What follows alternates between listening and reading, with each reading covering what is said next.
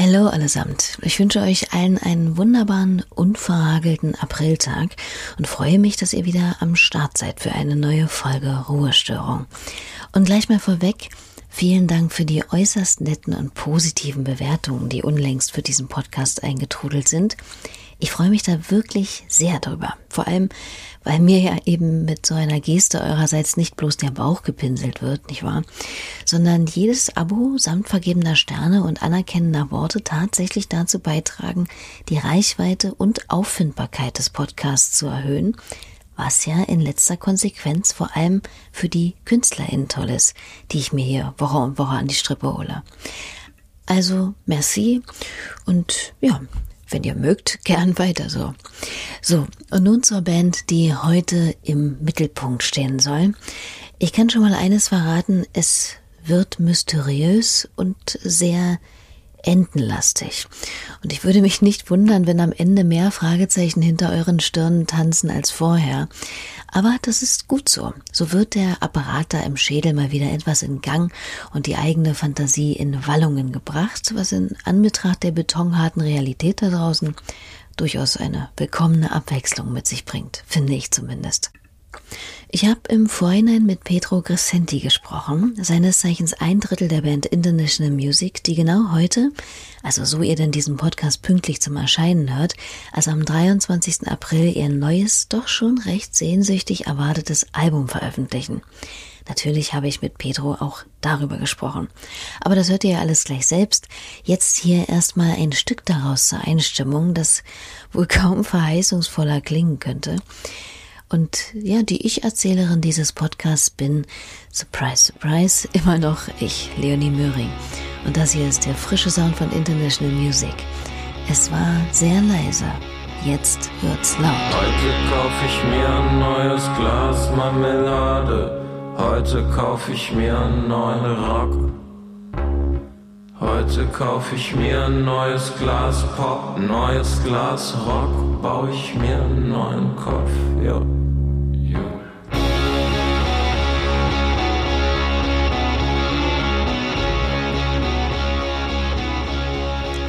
Eine kleine Kostprobe auf den, ja, doch sehr psychedelischen Anteil dieses Albums, das war das Stück Marmeladenglas.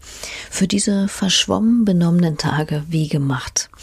Es ist die zweite Langspielplatte der drei Musiker aus Essen, die 2018 mit ihrem Debüt Die besten Jahre erstmalig in Erscheinung traten. Diese 17 Tracks umfassende Scheibe wurde in den einschlägigen Musikbewertungsanstalten in den höchsten Tönen gelobt, hier und da und dort auch mal zur Platte des Jahres gekürt und somit zu etwas, das man wohl getrost KritikerInnenliebling und trotzdem Geheimtipp nennen würde. Kein schlechter Start für eine Newcomer-Band. Wobei man vielleicht schon sagen muss, dass zwei der beiden, nämlich Peter und Pedro, keine völlig unbeschriebenen Blätter sind, die da urplötzlich aus dem Nichts einander zuwehten. Die beiden Ps kennen sich schon aus Schulzeiten. Der Legende nach spielte Pedro damals in einer Jazz AG. Die gab dann irgendwann auch mal ein Konzert und dort muss er wohl so dermaßen mit seinen Bass-Skills geglänzt haben, dass der dem Konzert beiwohnende Peter sofort mit ihm gemeinsame musikalische Sache machen wollte. Und das taten sie. Der Name ihrer Band wurde Peter angeblich eines Nachts dann im Traum von seinem damaligen Schlagzeuger zugeraunt und er lautete nicht International Music, sondern The Düsseldorf Düster Boys und die klingen so hier. Palmen säumen unsere Oase. Kamele treiben langsam durch den Sand. Tausend Ringe trägst du an der Nase. Und ich bin nur Tourist in diesem Land. Und wer jetzt völlig verwirrt denkt, hä, Düsseldorf Düster Boys, die gibt's doch immer noch. Der soeben angespielte Song ist doch gerade mal ein halbes Jahr alt und die waren doch auch schon mal bei Ruhestörung zu Gast. Der hat recht. Warum eine Band, wenn man auch zwei haben kann, lautet die Devise. Peter und Petro musizieren seit jeher also als windschiefe Alltagsmelancholiker zwischen vorletzter Kippe und tiefgründiger Rammdösigkeit in dieser Formation, also der der Düsseldorf Düsterboys, finden aber ebenso 2016 rum etwa, dass da noch andere, vielleicht etwas kräftigere musikalische Grautöne erörtert werden könnten und gründen dann mit ihrem gemeinsamen Kicker und Kneipenfreund Joel das Trio International Music. Joel ist eigentlich bildender Künstler und kann zu diesem Zeitpunkt der Gründung auch eigentlich noch keinen Takt Schlagzeug spielen, aber geschenkt. Die Chemie stimmt und alles andere kann man ja lernen. Offenkundig. Und seither machen sie laut eigener Aussage Musik nach dem Vorbild vom Besten aus 60 Jahren Rockgeschichte. Was 2020 und vielleicht auch 2021 für die Rockgeschichte bedeuten wird, ist noch nicht abzusehen. Ein Pokal für die Jahre der wilden Festivals und legendärsten Live-Konzerte dürfte auf jeden Fall nicht unbedingt zu erwarten sein. Aber gut, ich habe Petro mal gefragt, wie es ihm und der Band denn so ergangen ist. Schließlich sind sie den Pressefotos nachzuurteilen, auf denen sie eigentlich sich immer nur umarmen, ja eine Band, die sehr dicht beieinander steht. Aha, ja, das stimmt. Also wir konnten ja zum Glück zu dritt proben und äh, hatten zeitweise auch einfach nur so eine Zelle. Wir haben nur uns gesehen und dann, ja, dann begrüßt man sich auch schon mal ab und zu mit einer Umarmung. Und äh, Genau, aber ich glaube, es ist für uns äh, weder, weder angenehmer noch äh, viel noch äh, noch schwieriger als als für viele Leute in dieser Zeit. Ja, mag sein. Aber wie ist denn das Befinden jetzt ganz konkret gerade? Also, weil es ist ja schon einiges los bei International Music. Ja, jetzt die die Wochen, die sind ja natürlich total aufregend. Deswegen geht's mir, geht's mir sehr gut. Ich bin ziemlich, ziemlich aufgeregt. Und das ist natürlich dem Release ihrer neuen Platte geschuldet. Aber bevor wir auf die etwas eingängiger zu sprechen kommen, würde ich gern noch etwas, ja, also die Formulierung im Urschleim wühlen gehört eigentlich auch ins rhetorische Verlies gesperrt. Sagen wir, etwas äh, mehr in die Vergangenheit der Band eintauchen. Wie ist denn Pedro überhaupt in diese ominöse Jazz AG gekommen? Wie hat er angefangen, Musik zu machen? Also wie ernst, wie ernst ich das meine, habe ich gemerkt, als äh, also, Moment. Erst ich ich bin ja zur klassischen Gitarre gekommen, weil ich ähm, weil mir Feinmotorik als Kind gefehlt hat und mir dann meine äh, Kinderärztin Frau Dr. Hackemesser empfohlen hat, äh, Cello oder klassische Gitarre zu spielen, also ein Seiteninstrument auf jeden Fall. Ähm, und das, dann bin ich dann erst in eine Musikschule gekommen, ganz normal. Und dann habe ich irgendwann mit acht gesagt, ja, ich will nicht mehr zum Unterricht gehen, jede Woche diesen weiten Weg zu Fuß und so. Und dann haben meine Eltern gesagt, äh, gut, aber dann verkaufen wir auch äh, die Gitarre. Und ich glaube, das war so der erste Moment, wo ich gemerkt habe, nee, äh, irgendwie, nee, ich will das, ich will Gitarre spielen. Da war ich acht Jahre alt. Ja. Das war so der Anfang. Und dann kamen eben sukzessive der Bass, Peter, Joel und irgendwann dann auch ein Label dazu.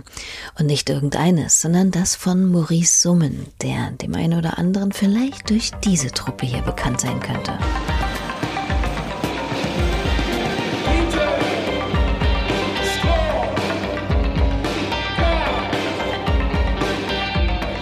Ein Auszug aus Miete, Strom, Gas von Die Türen.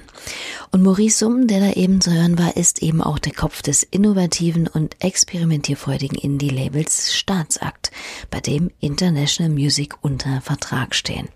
Ich habe während meiner Vorbereitung auf diesen Podcast und auch auf das Gespräch mit Pedro irgendwo gelesen, dass es eigentlich Peters Mutter zu verdanken war, dass das Trio genau dort bei ihrer Wunschadresse sozusagen gesigned worden ist. Was ist denn da dran? Ja, also eigentlich ähm, das Staatsakt war einfach das, das Label, das wir uns am meisten für uns vorstellen konnten. Primär, weil da einfach Bands erschienen sind, die wir gerne mochten, wie so Japanik zum Beispiel in der Zeit. Die ja jetzt auch ein neues Album rausbringt, total, äh, total cool. Ähm, und dann waren wir in Berlin, Peter und ich, privat, äh, als äh, zur Reise. Und dann hat seine Mutter vorgeschlagen, dass wir doch da mal persönlich eine CD einwerfen sollen. Genau, so ist das gekommen. Und dann sind sie aber, obwohl es kein gängiger Wochen- respektive Geschäftstag war, tatsächlich direkt in Maurice Summen hineingerannt. Ja, das war ein Samstag und er war da. Irgendwie einer der wenigen Samstage im Jahr, als er da war, um Steuer zu machen. Steuererklärung. Ja, das war, ja, das war, äh, das war mega aufregend. Ich habe noch so gesagt, lass klingeln und äh, wegrennen oder so. Ich weiß nicht. Und dann stand er da aber schon im Flur. Ich habe selten von einem verpatzten Klingelstreich gehört, der dann so ein gutes Ende nahm. Und dann haben sich jedenfalls die beiden mit Maurice auch gleich hingesetzt und zwischen seiner Steuererklärung in die Platte einfach mal reingehört. Oder wie ging es da weiter? Nee, wir haben es dann da gelassen. Er hat uns dann, aber wir haben uns es nicht nehmen lassen, die, das Versprechen von ihm abzunehmen, dass er reinhört. Und das hat er getan und hat sich noch äh, am späten Abend dann gemeldet. Das war auch wirklich cool. Das kann ich mir vorstellen. Und dann erscheint auch schon wenig später ihr Debütalbum, Die besten Jahre, mit unvergleichbaren, hypnotischen Songs wie diesem hier. Das Restaurant war wunderschön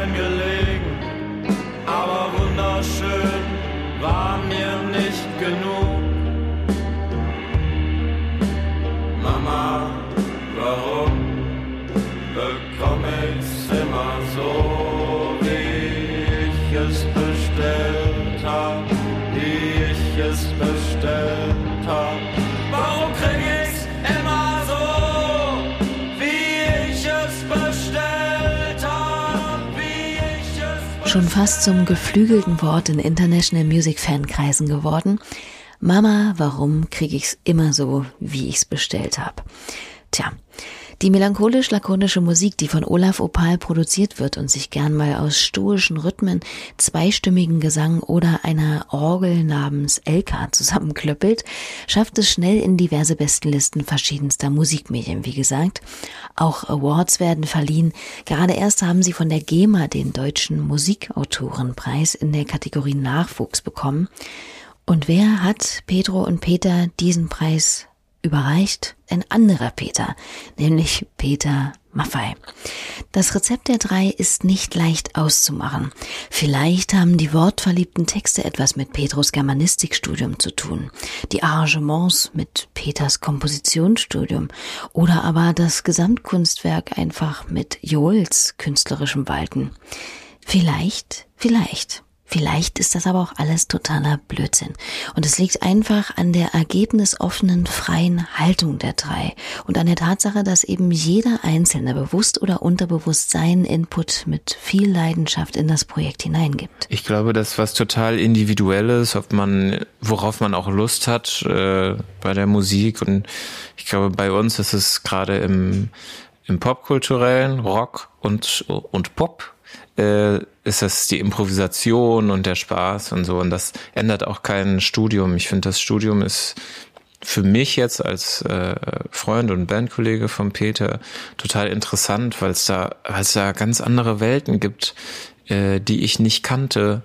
Und wahrscheinlich gibt es auch noch immer noch viele, die ich nicht kenne und die so ein Studium in, im besten Falle einfach eröffnen und in die man dann reinschauen und sich reinwagen kann und sich darin ausprobieren kann und die dann einfach eine Bereicherung sind. Bei International Music scheint alles ein fantasievolles Spiel mit Sprache und Klang, das selten versiert Ziele oder Aussagen verfolgt, höchstens dass Assoziationen, Gedanken und Gefühle völlig richtungsfrei angestoßen werden. Da ist es nicht verwunderlich, dass es völlig sinnlos ist, die Band nach der Bedeutung dieses oder jenen Songs zu löchern. Kann ich völlig verstehen. Ich habe mich in der Schule schon immer gefragt, ob es wirklich im Interesse von was weiß ich, Joachim Ringelnat zum Beispiel gewesen wäre, seine Gedichte nach Anaphern und Hyperbeln abzusuchen und dann daraus irgendeinen tieferen Sinn zu konstruieren. Deshalb werde ich hier, hoffentlich nicht zur Enttäuschung einiger, keine Rätsel um die mitunter kryptischen Texte der Songs von International Music versuchen zu lösen und auch nicht fragen, warum denn das neue Album Ententraum heißt. Pedro hat das zumindest ziemlich gefreut. das finde ich richtig gut, ja. Es ist so ein bisschen so eine konstruierte Reduktion auf so eine Bedeutung, die es aber natürlich gar nicht so gibt. Das ist, äh, ist ja alles ganz, ganz vielfältig und und divers und auch widersprüchlich und so. Und für jeden auch was anderes. Aber das passiert halt, wenn Worte sich verselbstständigen. Dann stehen die halt erstmal da. So wie eben jetzt Ententraum. Das steht jetzt auch erstmal einfach da und wirkt. Aber es ist natürlich klar, dass wenn man so einen Titel wählt, gerade die Analyseabteilung der Musikpresse gerne wissen möchte, wie denn dieser Titel zustande gekommen ist. Ich habe mich gefragt, ob die Band sich dazu vielleicht schon eine schöne Geschichte ausgedacht hat, die sie auf diese Frage immer antworten könnte, ohne eben den ganzen Zauber dieses Rätsels eben ja mit Wahrheit verpuffen zu lassen. Also sowas wie, keine Ahnung, eines schönen äh, sonnigen Tages lagen wir allesamt am Strand vom Kettwiger See und wurden dann urplötzlich von einer am Handtuch ziehenden Stockente aus unseren sommerlichen Träumen gerissen. du meinst, dass, äh, dass irgendwie, dass wir das geträumt haben oder so? Äh, nee, aber es ist eigentlich ganz einfach. Aus Spaß wurde ernst. Und dann ist der äh, Ententraum auf einmal, stand er als Albumtitel da, ganz natürlich für uns alle und äh, ging uns äh, am leichtesten über die Lippen. Ich finde, es ist auch so ein schön äh, unbesetztes Wort. Das gefällt mir auch daran irgendwie. Es kann für was, es kann für sich selbst stehen. Das, das mag, das ist ein Aspekt, den ich am Titel mag. Das finde ich auch schön. Man kann einfach so richtig drauf losspinnen. Wenn ihr meine Theorie zu dem Albumnamen mal hören wollt, und ihr könnt ja jetzt glücklicherweise nicht Nein sagen, einer der ersten Hits von Peter und Pedro in Gestalt der Düsseldorf Düster Boys, mit denen ihr Traum sozusagen vom professionellen Musikmachen quasi in Erfüllung zu gehen schien, war ja Teneriffa. Und Teneriffa die Insel, ihr Lieben, das wissen wir als alte Hobbygeografen alle, sieht aus der Luft aus wie eine Ente. Tada! Ich finde, das ist eine 1a lupenreine Erklärung, aber gut. Wem das zu weit hergeholt ist, der kann ja auch gern mal versuchen, hier draus schlau zu werden. Ich bin eine kleine Ente. Ich bin eine kleine Ente. Und ich gehe jetzt nach Hause. Mein Gefieder, mein Gefieder, er das Wasser.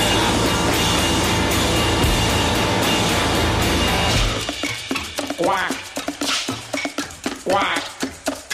Ich bin eine kleine Ente und ich habe einen Traum gehabt. Und ich habe einen Traum Von gehabt. meinem Gefieder Von meinem Gefieder das Wasser das Wasser ab. Und in dem Traum gab es einen Raum und da war ein Weg, der führte in ein dunkelgrünes Tal. Ein Horrorfilm für die Ohren, aber dabei auch irgendwie endlos geil. So die Kommentare auf diesen Entenalbtraum von International Music unter dem dazugehörigen Musikvideo, in dem eine Comicente auf einem niemals endenden Pfad entlang watschelt und immer wenn musikalisch das Chaos da, wie eben gehört, in die Partitur fährt, wie von einem elektrischen Schlag durchfahren aufschreckt. Man muss schon sagen, mittelmäßig absurd, das Ganze. Aber lädt ein solcher Albumtitel oder auch meinetwegen der Titel des Songs, also ein, der Traum der Ente, nicht auch total dazu ein, ein richtiger Running Gag zu werden? Ich allein merkte schon, als ich mich mit dem Begriff Ente jetzt im Vorhinein beschäftigte, dass man da unglaublich viel daraus machen kann, unglaublich viel verenden. Selbst, ähm, ja, International Music. Wir, wir kriegen von allen Familienmitgliedern kriegen wir irgendwelche Entenvideos und Entenfotos und äh, ja, auf jeden Fall. Gestern auch total schön in der Instagram-Story äh, verlinkt geworden mit äh, Enten vor Mülheimer Bahnhof. Also äh, ja, durchaus. Da kommt da kommt ganz viel. Und aber also uns ist auch aufgefallen, wie süß Enten sind. Das ist auch einfach sehr äh, ist einfach ein sehr, sehr süßer, toller Content, der dadurch entsteht. Ich finde das gar nicht schlecht. Ist es ja auch nicht. Zumal, wenn dann neben den Schwägereien über Löffel, Mandarin oder Maskenruderenten noch solche Bretter dabei rumkommen. Die Sprache ist eklektisch as you and me. Truth is not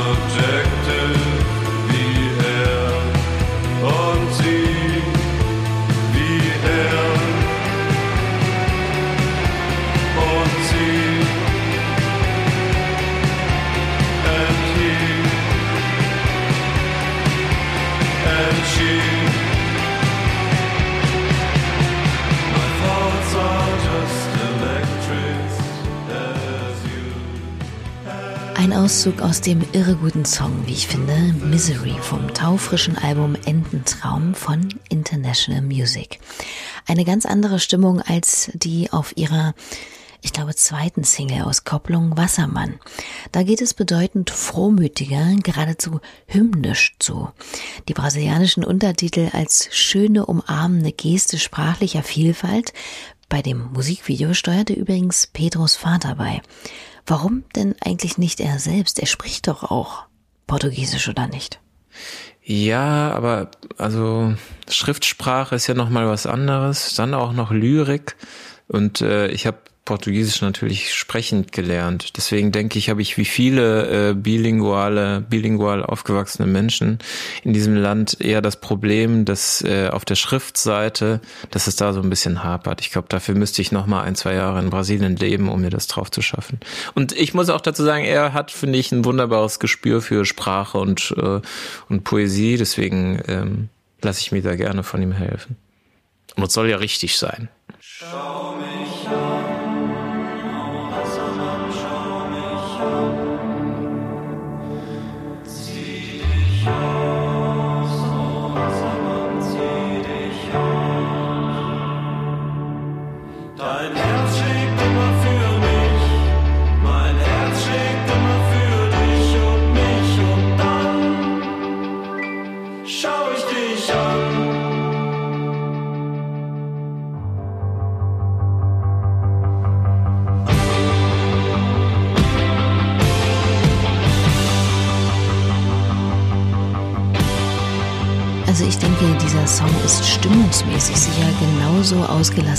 Kribbelig wie die Laune der drei Musiker jetzt, da ihre Platte nun endlich draußen ist. Wobei ich mir da auch vorstellen kann, dass es gefühlstechnisch wiederum gar nicht so leicht ist, sich da einzig und allein seiner Freude hinzugeben, in Anbetracht der pandemiebedingten Lage im Moment, die es ja schon irgendwie schafft, alles in ein etwas eingetrübtes Licht zu tauchen. Nun habe ich ja schon einige lange Gespräche hier mit den unterschiedlichsten Bands und MusikerInnen geführt und fast allen war immer ganz wichtig zu betonen, auch wenn ich mitunter gar nicht danach gefragt hatte, dass ihre neuen Platten keine Corona-Alben sind. Es wäre ja schon fast also ein Novum, wenn mal jemand kommt, der sagt, hier, das ist eine direkte Pandemiescheibe. Aber kann man das überhaupt so klar sagen und kann man überhaupt da so stark differenzieren? kann man beim Songwriting wirklich alles ausschalten, was um einen herum oder eine herum passiert. Wie sieht Pedro das? Also als die allermeisten Lieder geschrieben wurden, äh, war Corona noch nicht oder noch nicht so ein Riesenthema. Deswegen hat das einfach ganz konkret äh, wenig Einfluss auf uns gehabt in der Zeit, in der wir die äh, Werke erarbeitet haben.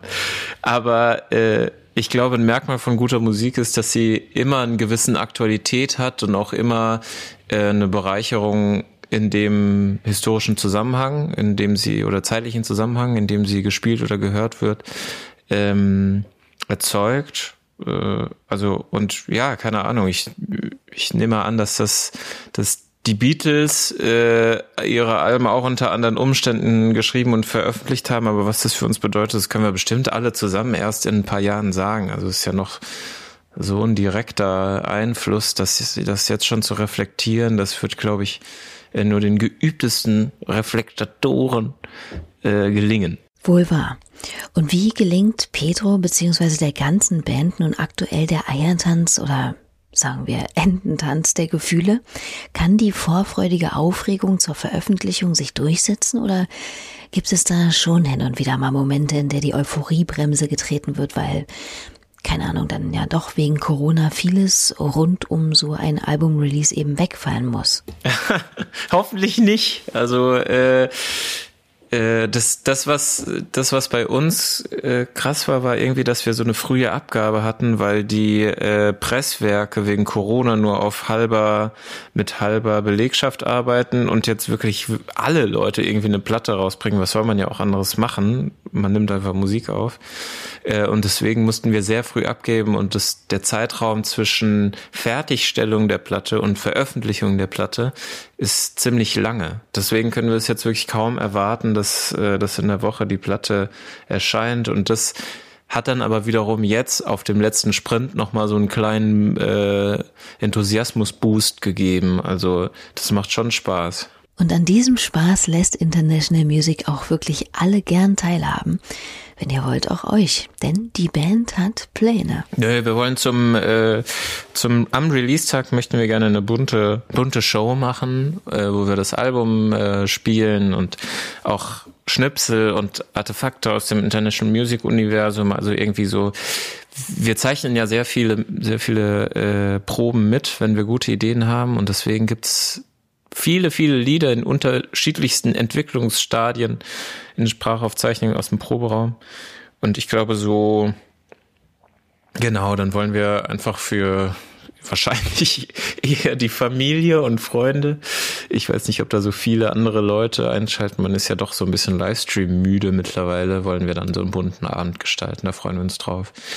Und dann wird's ja wieder Sommer und warm und äh, kluge Leute denken sich kluge Hygienekonzepte aus und dann kann man vielleicht auch mal wieder auf der einen oder anderen Bühne stehen, möchte ich vorsichtig wagen zu prophezeien. Na, das wird ohnehin ziemlich wild, wenn die Live-Saison wieder irgendwann eröffnet wird. Wobei ich es mir auch nicht so leicht vorstelle, wenn man dann mit seinen fertigen Werken, die dann aber auch schon eben ein paar Monate alt sind, zum ersten Mal auf der Bühne steht, oder? Ach du, ich glaube, dass bei dieser Platte wird es für uns total äh, interessant, weil äh, wir zwar die Lieder natürlich live zusammen geschrieben haben, aber danach haben wir sie aufgenommen und seitdem nicht mehr so viel geprobt. Also wenn wir zusammenkommen, dann spielen wir lieber einfach, was uns, was uns in den Sinn kommt, auch momentan. Und wenn dann die Konzerte anstehen, dann müssen wir uns nochmal äh, damit auseinandersetzen, ob das, ob so wie wir die Lieder geschrieben haben, ob das für uns überhaupt noch so aktuell ist oder ob wir noch äh, mit irgendwas anderem arbeiten müssen, wenn wir die auf die Bühne bringen. manchmal schleicht sich auch irgendwie so ein neuer Teil ein, der irgendwie Spaß macht oder eine neue Spielweise. Ich glaube, das wird dann auch nochmal äh, spannend, sich die Lieder nochmal für live neu zu erarbeiten quasi. Wäre ja auch nichts Neues, dass International Music dann live doch ziemlich viele Überraschungen parat hält und die Stücke nicht unbedingt genauso spielt, wie man sie kennt. Also nochmal zur Einordnung. Heute am 23. April kann man im Netz den Kessel Buntes von International Music aus ihrem liebsten Laden, dem Makroskop in Mülheim, ab, ich glaube, 20 Uhr beiwohnen. Und wer das verpasst hat, weil das jetzige heute, morgen eben schon gestern ist, der hat ja immer noch das frische Album zu erkunden und seiner Vorstellungskraft bei den Songs, dem Albumtitel und auch dem Cover freien Lauf zu lassen. Und apropos Cover, eine Frage brannte mir dann doch noch unter den Nägeln. Und zwar zum wirklich schönen Artwork von Ententraum mit diesem großen Vanitas angehauchten roten Apfel im Zentrum die schmuckvolle blau gestreifte Feder, die da anstelle des Blattes am Stiel platziert wurde. Ich weiß, ist jetzt etwas nerdig, aber ist die nicht von einem Eichel her? ja, das ist sehr gut aufgefallen. Ja, gut, da ist die ornithologische Seite in mir beruhigt, aber damit lässt mich der liebe Petro dann auch schon wieder mit meinem Gedankenkarussell allein. Aber gut, selbst schuld. Wer Suggestivfragen stellt, Pech gehabt. Nun ist bei mir zumindest die Verwirrung perfekt. Eine Waldvogelfeder an einem Apfel auf einem Album mit dem Namen Ententraum.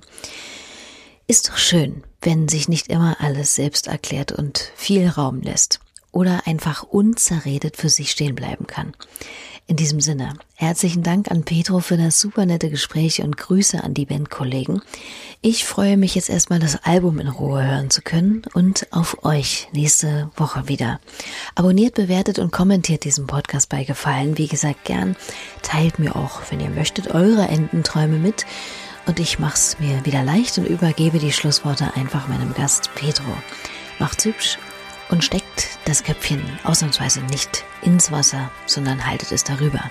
Ich bin Leonie Möhring. Tschüss. Ich hoffe, ich hoffe einfach, dass, äh, dass sich so viele Menschen wie, wie möglich, die mögen, sich gut auf dieses Album einlassen können und äh, nicht zu viel drüber nachdenken, nur wenn sie wollen.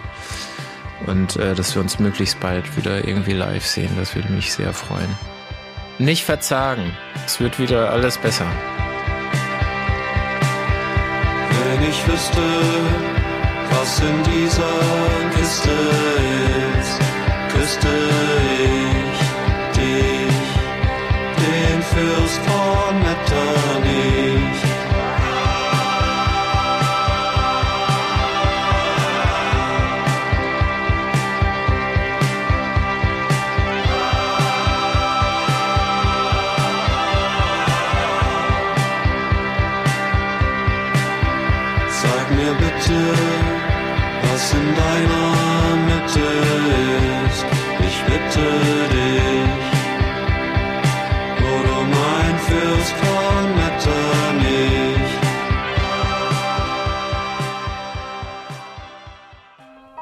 Kunstmuseum gehört zu den visuellsten aller Welten. Jedes Kunstwerk ist ein eigener Kosmos. Aber was passiert, wenn wir die Kunst in einen Podcast bringen und damit hörbar machen? Das Städel Mixtape ist der neue Podcast vom Städel Museum in Frankfurt am Main und Byte FM, dem Webradio für gute Musik. Hier verbinden wir die Welten von Kunst und Musik über Jahrhunderte und Genregrenzen hinweg. Ein Kunstwerk, ein Soundtrack. Ich bin Till Kober und Musikjournalist. In jeder Folge schaue ich mir ein Kunstwerk aus der Sammlung des Städel Museums an und mache daraus ein Städel Mixtape. Mal assoziativ, mal voller Fakten. Jedes Mixtape taucht in eine eigene Welt ein. In die Welt eines Gemäldes, einer Grafik oder Fotografie. Aus 700 Jahren Kunstgeschichte. Unser heutiges Thema ist ein Gemälde von Claude Monet, Vincent van Gogh, Botticelli. Lotte Laserstein. Genauso bunt soll auch die Musik sein, die wir dazu spielen. Der Maler Arnold Böcklin hat einige Komponisten zu ganzen Symphonien inspiriert. Was hört Daniel Richter eigentlich beim Malen? Ein Zeitgenosse Vermeers war der Kirchenmusiker Dietrich Buxtehude. Have you heard about the painter Vincent van Gogh? Ein Podcast voller Geschichten, Biografien, Anekdoten und Zeitgeschichte. Und natürlich Kunstgeschichte. Ab Dezember 2020 überall, wo es Podcasts gibt. Am besten gleich abonnieren. Das Städel Mixtape. Ein Kunstwerk, ein Soundtrack.